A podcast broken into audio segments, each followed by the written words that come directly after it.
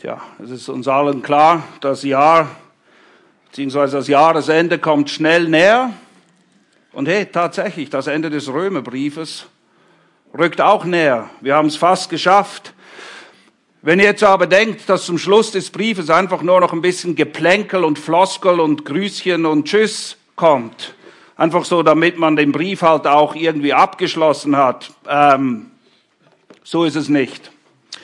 Man könnte das vielleicht meinen und leicht übersehen, worum es geht, aber auch hier handelt es sich um Wort Gottes, und zwar in dem Sinne, wie es Paulus ein bisschen früher sagt, in Römer 15, Vers 4, alles, was zuvor geschrieben worden ist, alles ist zu unserer Belehrung geschrieben, damit wir durch das Ausharren und durch die Ermunterung der Schriften die Hoffnung haben.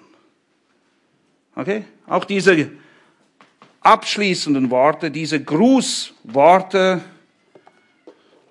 sollen und werden sie auch Hoffnung geben. Nun, nachdem Paulus in den Kapiteln 1 bis 11 der Gemeinde in Rom das Evangelium erklärt hat, dargelegt hat, fordert er in den Kapiteln 12,1 bis 15,14 die Christen in Rom dazu auf, Gott wohlgefällig zu leben, ihm vernünftig zu dienen. Und jetzt gegen Ende des Briefes, Römer 15, Verse 15 bis 33, weiter sie in seine Dienstpläne ein. Doch nicht nur das. Das ist nicht alles, was er macht.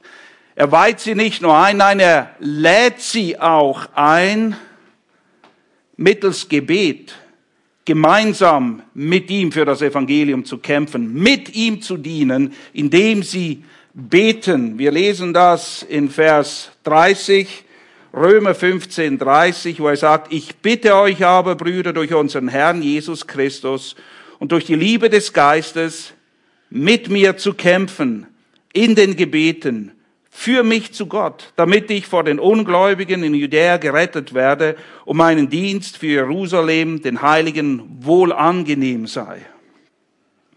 Nun, indem er dies tut, sie einweiht, sie einlädt, gibt er ihnen einerseits die Möglichkeit, aktiv an seinem Dienst teilzunehmen, wirklich ein essentieller Teil seines Dienstes zu sein.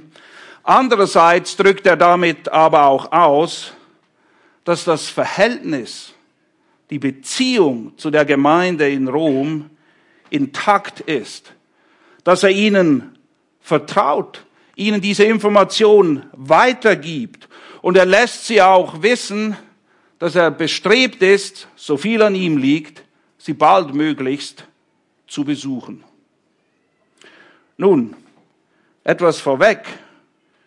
Um Gott vernünftig zu dienen, und ich denke, das ist offensichtlich, wenn wir das jetzt dann betrachten, aber auch im groben Überblick, es bedarf ein bisschen Planung. Okay? Paulus hat einen Plan. Ordnung, sorgfältige Planung sind tatsächlich wichtige Aspekte, wenn es darum geht, dem Herrn zu dienen. Heute werden wir ein paar Fragen gemeinsam betrachten in Bezug auf Paulus Pläne und Ziele. Und wir werden sie unter die Lupe nehmen, um zu erkennen, was es zu erkennen gilt, um zu lernen, was es für uns alle zu lernen gilt, wenn wir Gott vernünftig dienen wollen.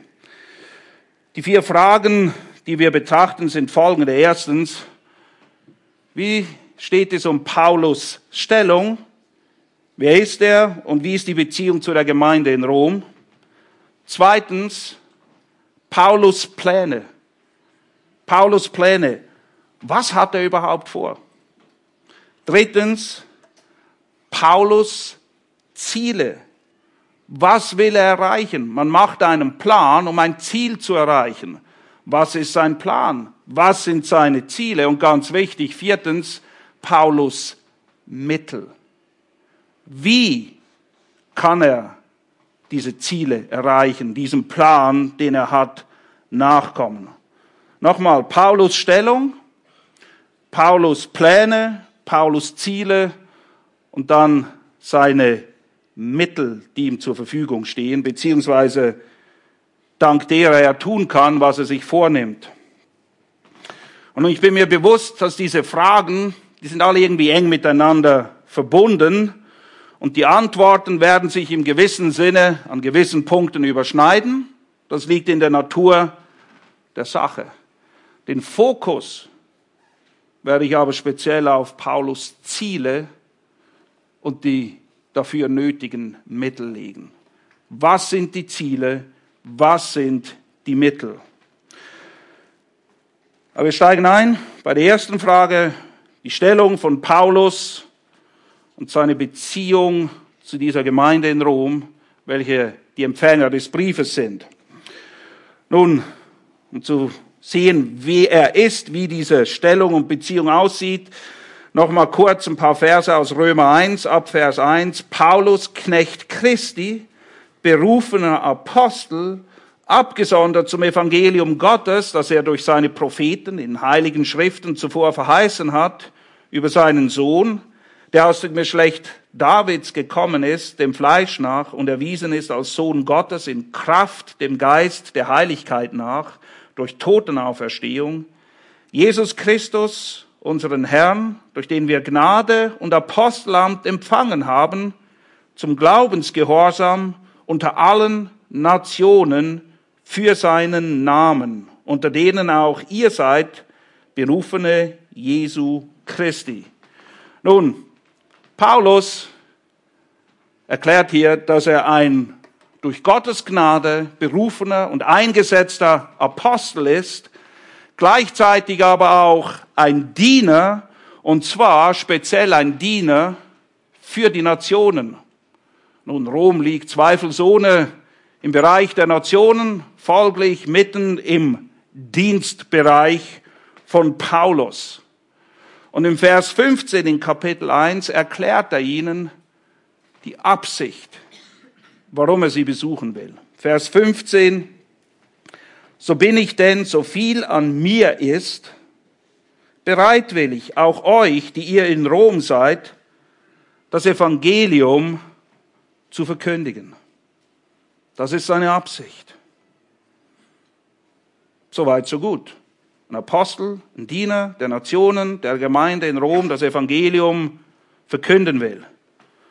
Nun, wie verkündet er ihnen das Evangelium? Und was beabsichtigt er damit, dieser Gemeinde in Rom das Evangelium zu verkünden? Das ist, wer er ist. Und die Beziehung zur Gemeinde, die wird ziemlich gut erkennbar anhand dessen, was wir bereits behandelt haben, aber auch in diesen Schlussworten, wo in Vers 15 schreibt, ich habe euch Freimütige geschrieben, Brüder, um euch zu erinnern. Er schreibt ihnen Freimütiger, offen. Und ich denke, ihr wisst, man kann nicht mit allen Leuten immer gleich offen, gleich freimütig über alles reden. Das geht nicht. Es ist oft auch nicht weise und nicht sinnvoll. In Bezug auf die Gemeinde in Rom sagt Paulus aber frei weg von der Leber, ich habe euch ganz freimütig geschrieben.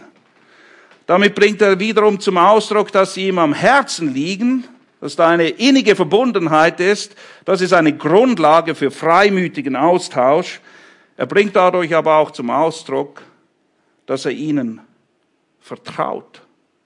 Es ist ein Ausdruck des Vertrauens, dass er ihnen diese freimütigen Informationen gibt und dass er ihnen auch etwas zutraut, nämlich den richtigen Umgang damit. Und er sagt das ja unmittelbar davor. In Vers 14, ich bin aber auch selbst, meine Brüder, im Blick auf euch überzeugt, dass auch ihr selbst voll Gütigkeit seid, erfüllt mit aller Erkenntnis und fähig, auch einander zu ermahnen. Er sagt, ihr packt das. Ihr packt das auch, was ich euch sage. Ihr packt es auch, wenn ich mit euch freimütiger rede, freimütiger schreibe, mehr auf den Punkt komme, als ich das vielleicht bei anderen tue. Aber bei euch habe ich Vertrauen und traue es euch zu, dass ihr damit richtig umgeht. Er spricht frei von der Leber weg. Ziemlich direkt. Ich meine, ein paar Dinge, vielleicht erinnert ihr euch, Kapitel 14, wo er sagt, du hast Glauben, schön, haben für dich selbst. Also das ist ziemlich freimütig, oder? Hast du das schon mal jemandem gesagt? Na, ist schön mit deinem Glauben, haben für dich selbst. Er kommt auf den Punkt. Er macht nicht großen Firlefanz. Er spricht nicht um einen heißen Brei rum. Er spricht Klartext, Wahrheit in Liebe. Und er tut dies in der Hoffnung und der festen Überzeugung, wie wir gerade gelesen haben, dass sie das verstehen und es richtig verstehen, es annehmen von ihm und mit der festen Absicht, dass es ihnen zur Erbauung dienen möge. Wenn jemand freimütig mit einem spricht, offen, fühlt man sich manchmal ein bisschen auf die Füße getreten und nicht unbedingt erbaut. Aber Paulus tut es mit der festen Absicht und der Überzeugung, dass die Worte das bewirken, wozu er sie ihnen auch schreibt. Das ist grundsätzlich sein Anliegen. In Römer 14, 19 erinnert er die Römer, sich selbst, uns daran, dass das grundsätzlich unser Handeln anspornen sollte. Das sind die Beweggründe, die uns antreiben. Römer 14, 19. Also lasst uns nun dem nachstreben, was zum Frieden und was zur gegenseitigen Erbauung dient. Zur Erbauung. Freimütiges Reden, um Frieden zu stiften, Frieden zu erhalten, Erbauung zu gewähren, oder wie es in Epheser 4,29 heißt, kein faules Wort gehe aus eurem Mund hervor, sondern was irgend gut ist zur notwendigen Erbauung, damit es den Hörenden Gnade darreiche. Wir tun gut daran, wenn wir miteinander reden oder schreiben oder was immer ihr für ein Kommunikationsmittel wählt, wir uns überlegen, ob wir danach streben, es zur Erbauung, zur gegenseitigen Erbauung zu tun. Oder ob da vielleicht eine andere Motivation dahinter ist. Dienst sollte unbedingt diese Komponente beinhalten. Römer 14, 19. Also lasst uns nun dem nachstreben, was zum Frieden und was zur gegenseitigen Erbauung dient. Der Knecht, der Apostel Paulus, bringt ihnen Evangelium in freimütiger Manier mit der festen Absicht und der Überzeugung, dass es zur gegenseitigen, auch zu seiner Erbauung dient. Seine Stellung und die Beziehung zur Gemeinde. Und nachdem wir das kurz beleuchtet haben, wollen wir uns seinen Plänen widmen. Sehr konkreter. Was sind seine Pläne? Was hat er eigentlich vor? Nun, es ist absolut simpel. Ich bin immer wieder erstaunt und zutiefst erfreut, wie einfach die Dinge doch eigentlich sind. Nicht unbedingt im Umsetzen, aber im Sehen und Verstehen, worum es geht. Paulus' Plan ist Jesu Plan. Ich zeige euch das gleich auf. Paulus macht genau das. Und in diesen Schlussworten verweist er nochmal genau darauf hin, was Jesus von ihm, von dir und von mir möchte. In seinen Schlussworten. Was ist der Plan Jesu? Apostelgeschichte 1,8. Ihr werdet Kraft empfangen, wenn der Heilige Geist auf euch herabkommt. Und ihr werdet meine Zeugen sein. Sowohl in Jerusalem als auch in ganz Judäa und Samaria und bis an das Ende der Erde. Der Herr hatte bereits einen Plan. Jerusalem, Judäa, Samaria, Ende der Erde. Nicht alles auf einmal, nicht ein Durcheinander, eins nach dem anderen. In der Kraft des Geistes. Und was ist das Ziel? Ein Zeuge zu sein. Ein Zeuge Jesu. Genau das macht Paulus. Genau das fasst er hier nochmal zusammen in diesem Schlusswort. Und ich finde es absolut herrlich zu sehen, zu wissen, dass weder Paulus noch du oder ich, irgendjemand von uns, in der Pflicht ist, eigene wahnsinnige, gewaltige Pläne zu schmieden. Müssen wir gar nicht. Ist völlig unnötig. Im Gegenteil, wir sind ganz gut beraten, uns einfach an Gottes Plan zu halten. Und zwar genau so, wie er uns überliefert wurde. Es steht alles da. Es steht alles da. Paulus macht es uns vor und lädt uns dazu ein, es ihm gleich zu tun. In Philipper 3,17 sagt er, seid zusammen meine Nachahmer, Brüder, und seht hin auf die, die so wandeln, wie ihr uns zum Vorbild habt. Ich habe es euch vorgemacht, andere haben es gelernt, orientiert euch an denen, okay? Der Plan, ihr werdet sehen, ist immer derselbe. Der Plan hat sich nie geändert. In 1. Korinther 10,32 bis 11,1 sagt es wie folgt. Seid ohne Anstoß, sowohl den Juden als auch den Griechen, sprich denen in Judäa und denen bis an die Enden der Erde. Genau das Gleiche. Benehmt euch richtig, so dass man erkennt, dass ihr Kinder Gottes seid, als auch der Versammlung Gottes. Wie auch ich mich in allen Dingen allen gefällig mache, indem ich nicht meinen Vorteil suche, sondern den der vielen, damit sie errettet werden. Seid meine Nachahmer, wie auch ich Christi Nachahmer bin. Wir wollen nicht Leute imitieren. Wir lernen zu glauben und zu vertrauen und zu folgen. Nicht die Werke tun wir, die die anderen getan haben, sondern so wie Paulus von Christus gelernt hat und auf ihn vertraut und auf ihn hört, wollen wir lernen zu glauben und zu vertrauen, so wie wir es von anderen gesehen haben. Es geht nicht darum, Leute zu imitieren, ihren Glauben, so wie er Christus nachgefolgt ist. In diesem Vertrauen, das gilt es zu lernen. Und Paulus' Dienstphilosophie wirklich ist in Apostelgeschichte 1 bis 8 zusammengefasst. Was macht er? Er predigt, so wie es Jesus sagt, wie in der Kraft des Geistes. Er sagt, bleibt hier, bis ihr Kraft bekommt und dann seid meine Zeugen. Römer 15, Vers 19. Er verkündet das Evangelium in der Kraft von Zeichen, Wundern, in der Kraft des Geistes Gottes, sodass sich von Jerusalem an ringsumher bis nach Illyrien das Evangelium des Christus völlig verkündigt habe.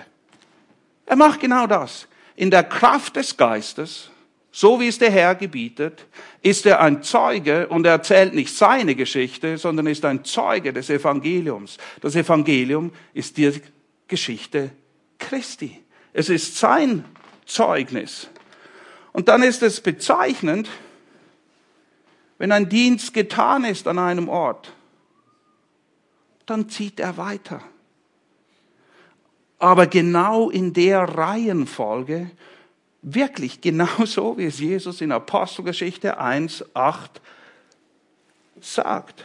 Wenn die Zeit da ist und er merkt, der Dienst ist getan hier, zieht er weiter. Wir lesen das in Römer 15, 18 bis 21.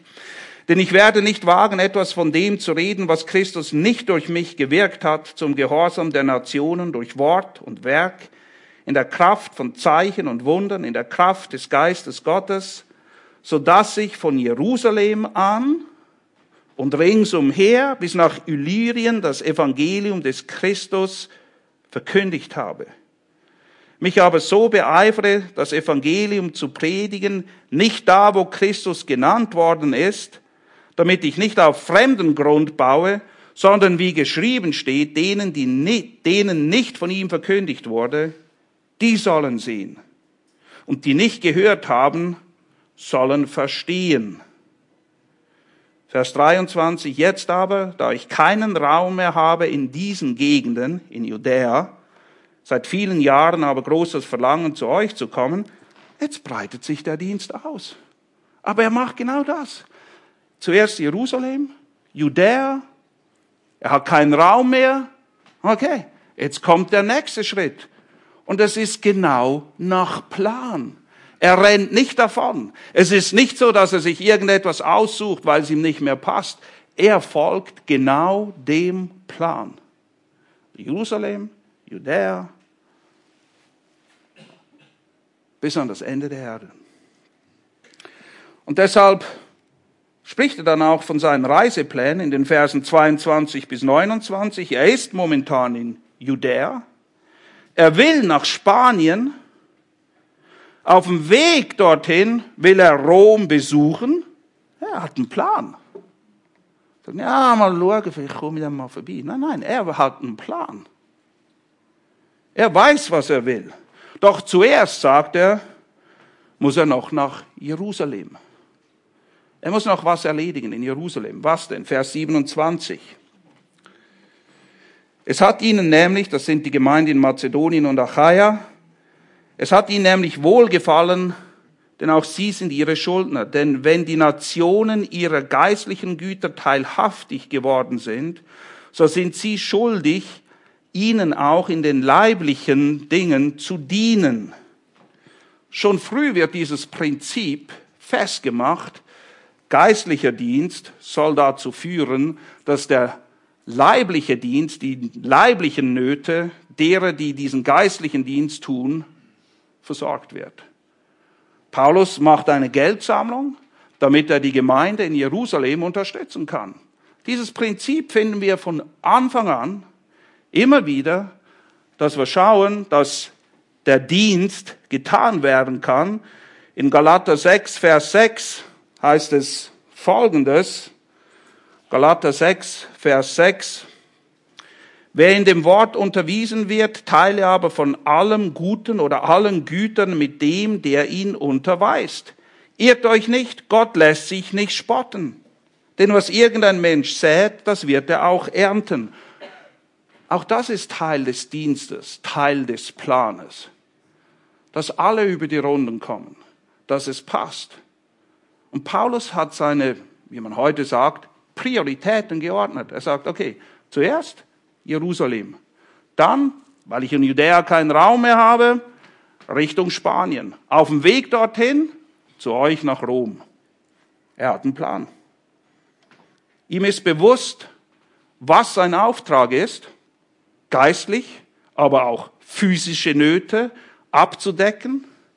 Er weiß, wo er ihn zu erfüllen hat.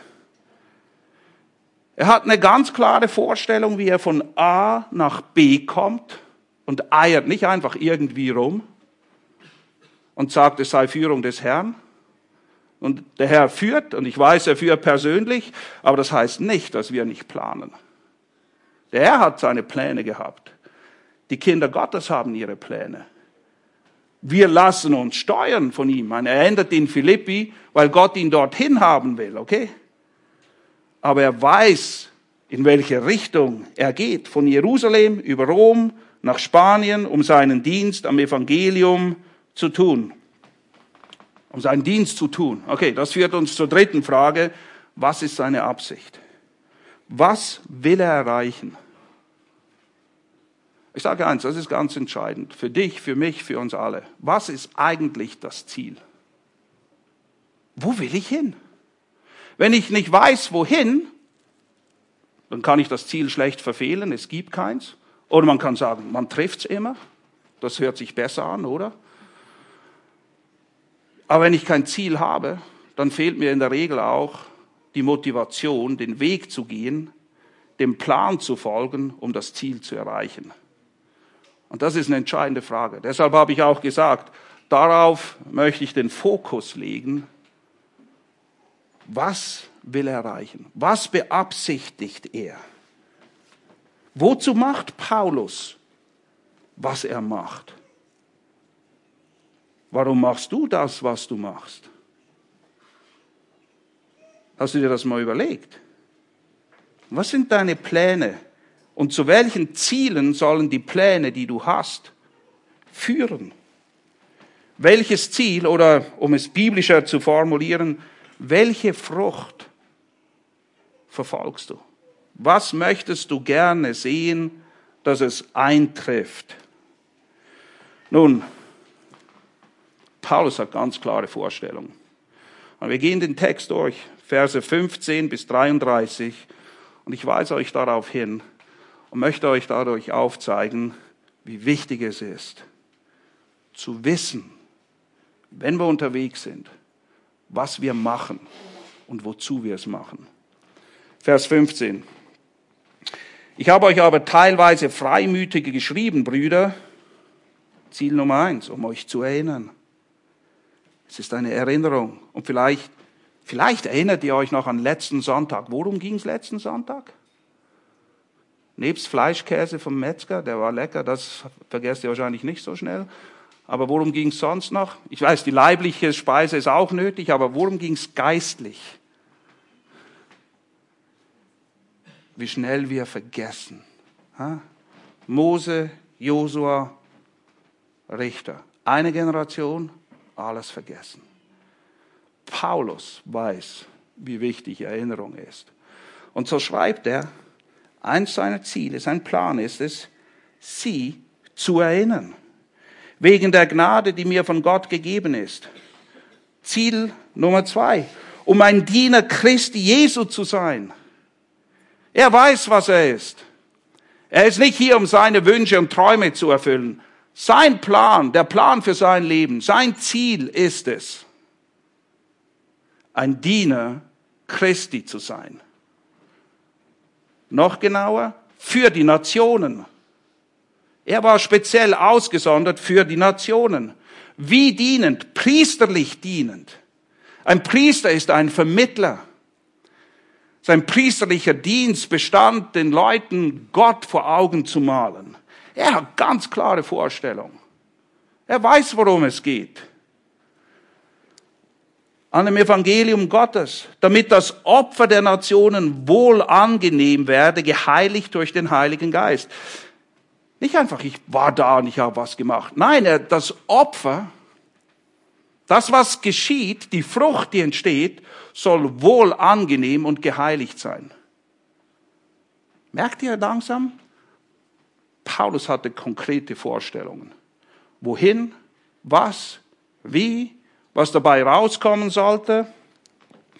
Wir gehen weiter zu Vers 18, denn ich werde nicht wagen, etwas von dem zu reden, was Christus nicht durch mich gewirkt hat, zum Gehorsam der Nationen. Schlüsselwort, wir kommen am Ende nochmal darauf dazu.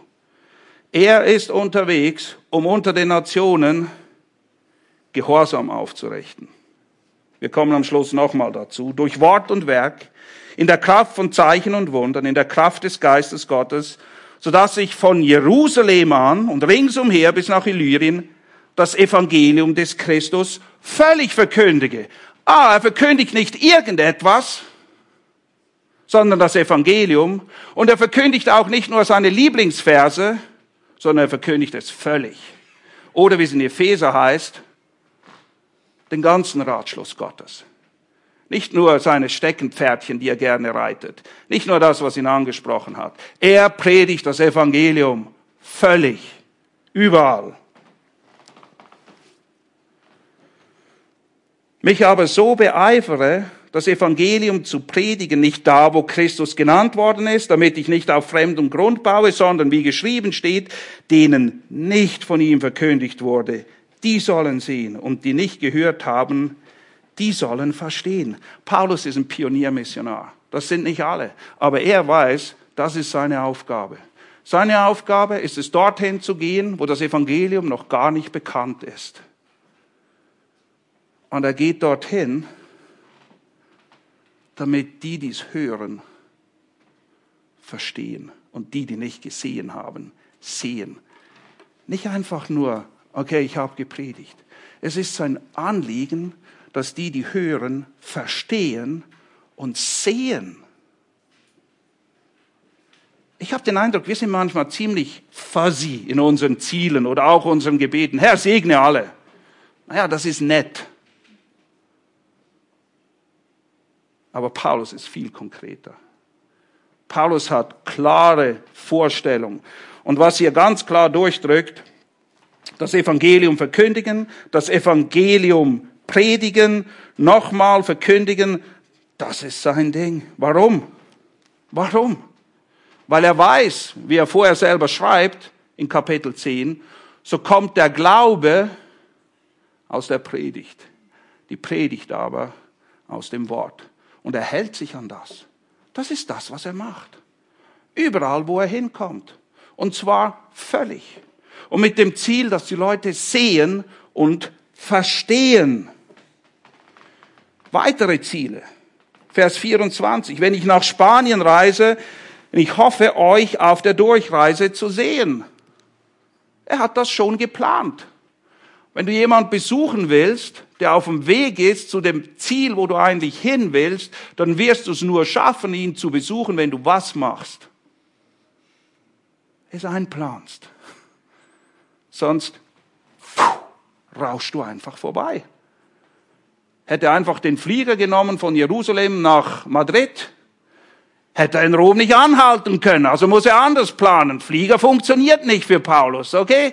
Du musst den Zug oder Auto nehmen. Ich weiß, es gab nichts von dem, aber was ich sagen will, ihr müsst planen. Sonst kommt ihr nicht dorthin, wo ihr hin wollt oder hin sollt.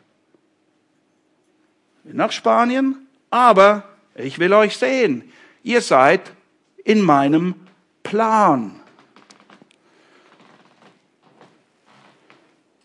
Ich hoffe, euch auf der Durchreise zu sehen und von euch dorthin geleitet zu werden, wenn ich mich zuvor ein wenig an euch erquickt habe. Ein Ziel dieser Besuche ist Erquickung. Das Wort bedeutet, Zeit miteinander verbringen, um zur Ruhe zu kommen, gestärkt, erfrischt zu werden, damit man wieder weiterziehen kann. Paulus' Dienst an den Nationen ist nicht nur ein Geben, wie wir sehen werden, sondern auch er wird dadurch erquickt. Und ich verstehe ihn. Er ist nämlich überzeugt, dass sie das annehmen, was er ihnen bringt.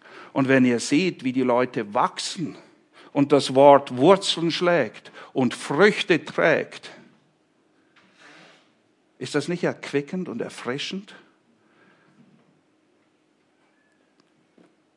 Er hofft, nicht nur sie zu besuchen, nicht nur ihnen zu dienen, sondern selbst erquickt zu werden durch die Gemeinschaft mit ihnen. Jetzt aber reise ich nach Jerusalem im Dienst für die Heiligen. Nicht, um Urlaub zu machen, im Dienst für die Heiligen. Denn es hat Mazedonien und Achaia wohlgefallen, einen gewissen Beitrag zu leisten für die Bedürftigen. Die hatten auch einen Plan. Unter den Heiligen, die in Jerusalem sind. Es hat ihnen nämlich wohlgefallen. Nicht, sie mussten nicht. Sie hatten Freude daran. Es hat ihnen nämlich wohlgefallen, denn auch sie sind ihre Schuldner. Denn wenn die Nationen ihrer geistlichen Güter teilhaftig geworden sind, so sind sie schuldig, ihnen auch in den leiblichen Dingen zu dienen. Paulus ist sich dessen bewusst. Das ist Teil seines Planes. Das ist Teil von Evangelium in Action. Praktische Anteilnahme an den Nöten der anderen. Sowohl geistlich als auch leiblich, Güter betreffend oder finanziell. Wir sollen füreinander schauen. Das ist Teil des Evangeliums völlig zu predigen und zu lehren. Und Vers 28, wenn ich dieses nun vollbracht und ihnen diese Frucht versiegelt habe, wenn ich es erledigt habe, nicht einfach versucht, wenn ich es vollbracht und ihnen diese Frucht versiegelt habe, dann, erst dann will ich über euch nach Spanien abreisen. Mann, Paulus hatte Pläne. Paulus hatte Ziele. Paulus hatte klare Vorstellungen. Und was er anfängt, soweit es an ihm liegt, will er auch zu Ende bringen und sauber abschließen, wenn es vollbracht ist und die Frucht versiegelt. Okay? Mission accomplished. Mission erfüllt. Okay, jetzt ziehe ich weiter. Ich weiß aber, dass ich, wenn ich zu euch komme, in der Fülle des Segens Christi kommen werde. Ich bitte euch aber, Brüder, durch unseren Herrn Jesus Christus und durch die Liebe des Geistes, mit mir zu kämpfen in den Gebeten, für mich zu Gott. Er plant Gebetsunterstützung ein, weil er weiß, dass er sie braucht, so wie wir alle. Und er sagt, bitte betet für mich. Und er hat ein ganz konkretes Anliegen, wofür sie beten sollen. Damit ich vor den Ungläubigen in Judäa gerettet werde. Wenn ihr wisst, wie die ihm gesinnt waren, lest 2. Korinther, da lest ihr eine Menge. Sie wollten ihn steinigen, haben sie auch. Sie haben ihn halbtot liegen gelassen. Er war in Gefahr, er war verfolgt, er war im Gefängnis, er wurde geschlagen. Ja, das ist sehr nachvollziehbar, dass er sagt, bitte betet für mich, dass ich errettet werde, dass ich das überhaupt überlebe, diesen Dienst völlig auszurichten und das Evangelium treu zu lehren und zu predigen. Er sagt, betet für mich. Er plant, er hofft, er verfolgt das Ziel, dass andere ihn im Gebet mittragen, kämpfen sogar in den Gebeten für mich zu Gott, damit ich vor den Ungläubigen in Judäa gerettet werde und meinen Dienst für Jerusalem, den Heiligen, wohlangenehm sei, dass er seinen Dienst richtig macht. Paulus sagt nicht, naja, ich bin Apostel, ich brauche kein Gebet. Doch! Wir brauchen alle Gebet, weil wir sonst unseren Dienst nicht richtig tun können. Vergiss es. Paulus sagt, betet für Bewahrung und dass ich meinen Dienst so tun möge, wie Gott es will. Weil er weiß, dass er es sonst gar nicht kann. Auch wenn er all seine Pläne und Ziele hat, auch wenn sie übereinstimmen mit Gottes Plänen und Zielen. Aber er braucht Gottes Hilfe. Wir kommen gleich dazu. Die Mittel, die nötig sind, um all diese guten Pläne und Ziele zu erreichen. Damit ich, Vers 32, durch Gottes Willen mit Freuden zu euch komme. Auch wenn er ankommt, möchte er sich freuen mit ihnen. Und mich mit euch erquicke. Ja klar, ist doch viel, toll, oder? Es gibt Meetings, du weißt, die kommen. Freude und Erquickung sind nicht unbedingt die zwei Begriffe, die du damit in Verbindung bringst, oder? Denkst, oh Mann, muss das sein? Eigentlich möchte ich dieses Gespräch oder dieses Meeting lieber nicht haben. Paulus sagt, wenn ich komme, möchte ich mit Freuden kommen. Um mich mit euch, sprich wir gemeinsam, uns erquicken. Warum? Weil wir hören. Paulus hört, die Römer hören. Wir hören auf das, was Gott von uns will. Und das führt zu Ruhe, zu Frieden und führt zu gegenseitiger Erbauung und Erquickung. Und das sind eine Menge Ziele, richtig?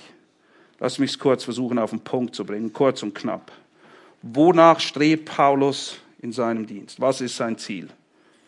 Eins ist klar, er will Christus oder das Evangelium völlig verkündigen.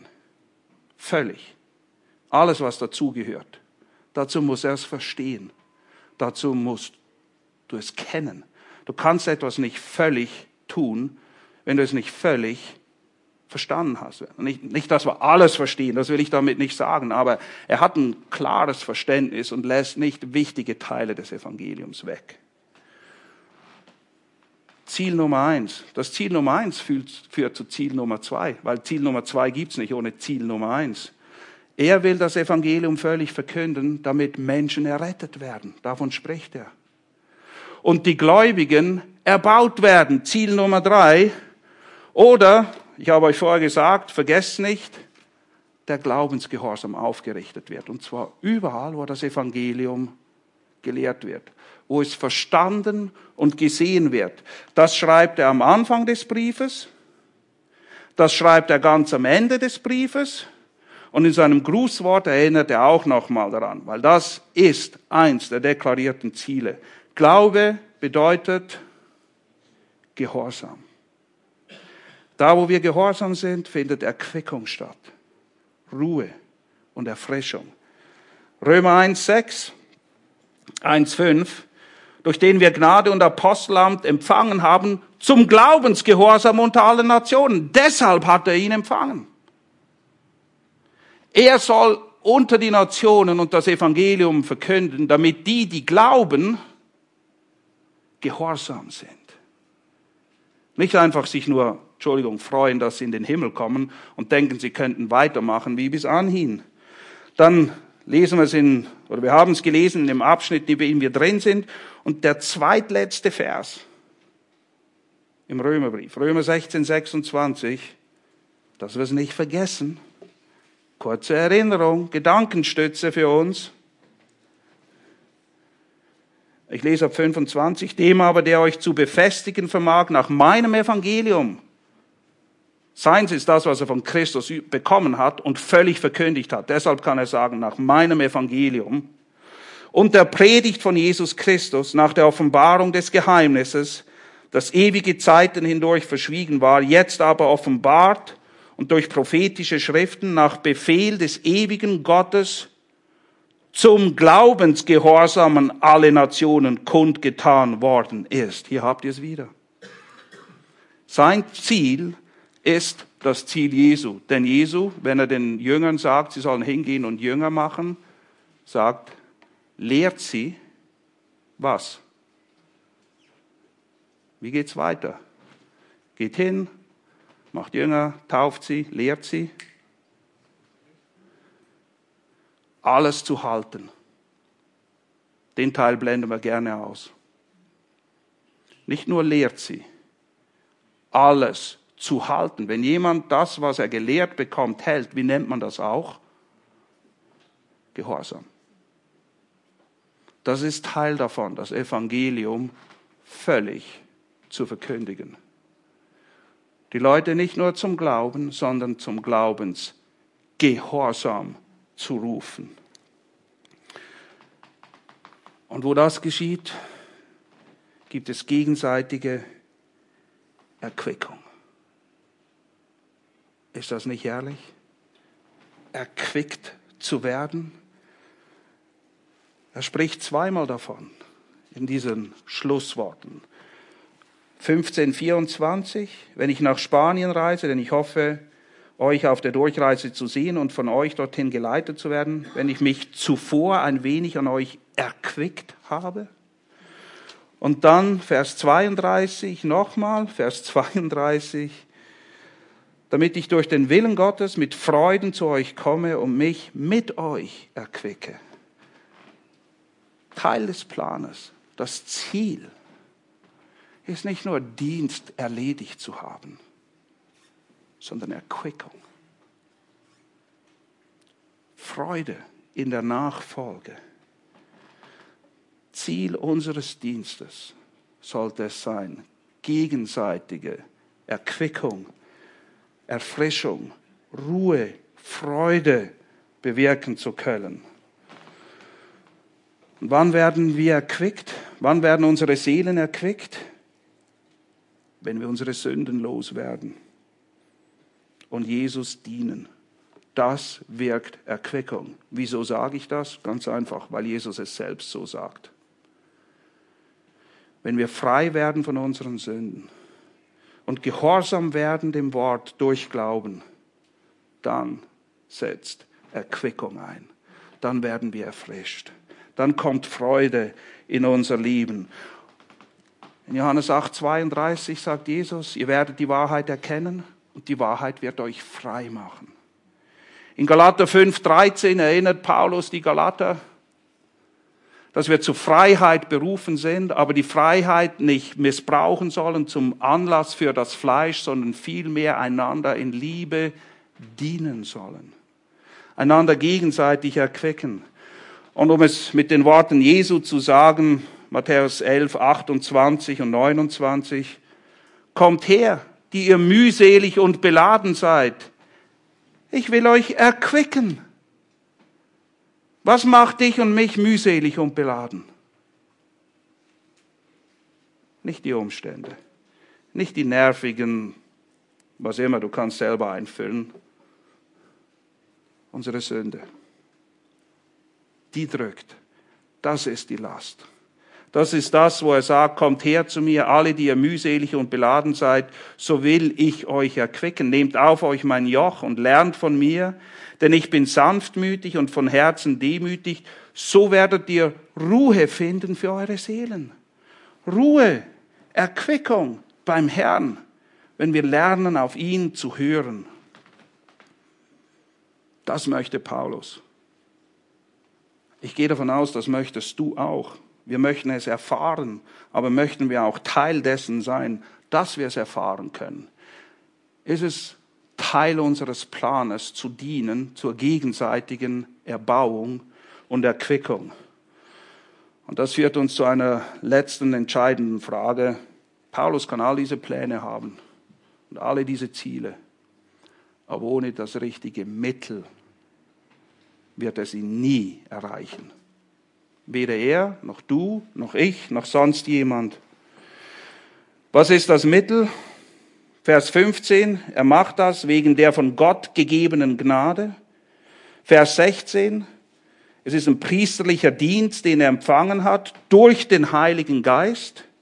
Vers 18, durch das Wirken Christi. Vers 19, er tut's in der Kraft des Geistes. Vers 30, mittels Gebet und Fürbitte von anderen Geschwistern. Und Vers 32, gemäß Gottes Willen. Paulus macht, aber ohne Gottes Wirken wird nichts von dem eintreffen. Was wir hier sehen, was Paulus hier zusammenfasst, ist nichts anderes als das, was er in 1. Korinther 15,10 wie folgt formuliert. Aber durch Gottes Gnade bin ich, was ich bin. Und seine Gnade mir gegenüber ist nicht vergeblich gewesen, sondern ich habe viel mehr gearbeitet als sie alle. Ja, Paulus hat hart gearbeitet. Er hatte Pläne, Ziele und hat gearbeitet bis zur Erschöpfung. Nicht aber ich, sondern die Gnade Gottes, die in mir war. Es ist nicht ein Entweder-Oder, es ist ein Sowohl-als-auch. Es gehört zusammen. Paulus, gestärkt durch die Gnade Gottes, das Wort Gottes und den Geist Gottes, tut die Werke Gottes in der Kraft Gottes, zur Ehre Gottes, zur Rettung von Menschen, die Jesus nicht kennen, und zur Erbauung der Geschwister und der Gemeinde oder zur Erquickung. Summa summarum. Was macht Paulus? Wie macht er es? Wozu? Er macht das, was Jesus den Jüngern von Anfang an gebietet. Apostelgeschichte 1,8. In der Kraft des Geistes ist er ein Zeuge für Christus. Angefangen in Jerusalem, Judäa, Samaria bis an das Ende der Erden, damit die, die nicht gehört haben, verstehen und die, die nicht gesehen haben, sehen, die Unerretteten errettet werden und die Gläubigen erbaut und erquickt werden. Das war sein Plan. Das war sein Ziel. Und er wusste, welches Mittel, welche Kraft, welche Unterstützung er dazu nötig hatte. Und so kann er am Ende seines Lebens Folgendes sagen. 2. Korinther 4, 7, 8. Ich habe den guten Kampf gekämpft. Ich habe den Lauf vollendet. Ich habe den Glauben bewahrt. Fortan liegt mir bereit die Krone der Gerechtigkeit, die der Herr, der gerechte Richter, mir zur Vergeltung geben wird an jenem Tag. Nicht allein aber mir. Das gilt nicht nur für Paulus, sondern auch allen, die seine Erscheinung lieben. Alle, die den Herrn lieben. Wer ihn liebt, gehorcht ihm. Alle, die ihm glauben, wer ihm glaubt, gehorcht ihm. Und Paulus war ein Mann mit einem Plan und Prinzipien und Zielen, die er ganz klar verfolgte. Sein Plan war Jesu Plan. Sein Ziel war Jesu Ziel. Die Kraft, die ihn dazu befähigte, das zu tun, war Jesu Kraft. Römer 11, 36, von ihm, für ihn und zu ihm hin sind alle Dinge, ihm sei die Herrlichkeit in Ewigkeit. Amen. Lasst uns beten, treuer Gott und Vater.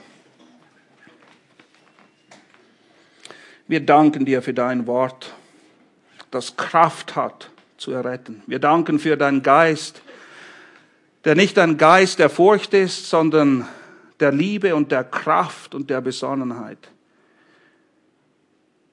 Herr, der Plan und die Ziele sind klar definiert. Die Mittel, wenn wir sie so nennen wollen, sind alle da. Und so bitten wir mit Paulus, dass wir diese Gnade nicht vergeblich empfangen, sondern im Bewusstsein, dass du es bist, der wirkt, wir auch wirken. Oder wie es Paulus sagt, ich habe härter gearbeitet als sie alle. Lass uns diese Pläne immer wieder erkennen, einander vor Augen halten, einander erbauen und erquicken, damit der Name Gottes dadurch erhöht wird. Amen.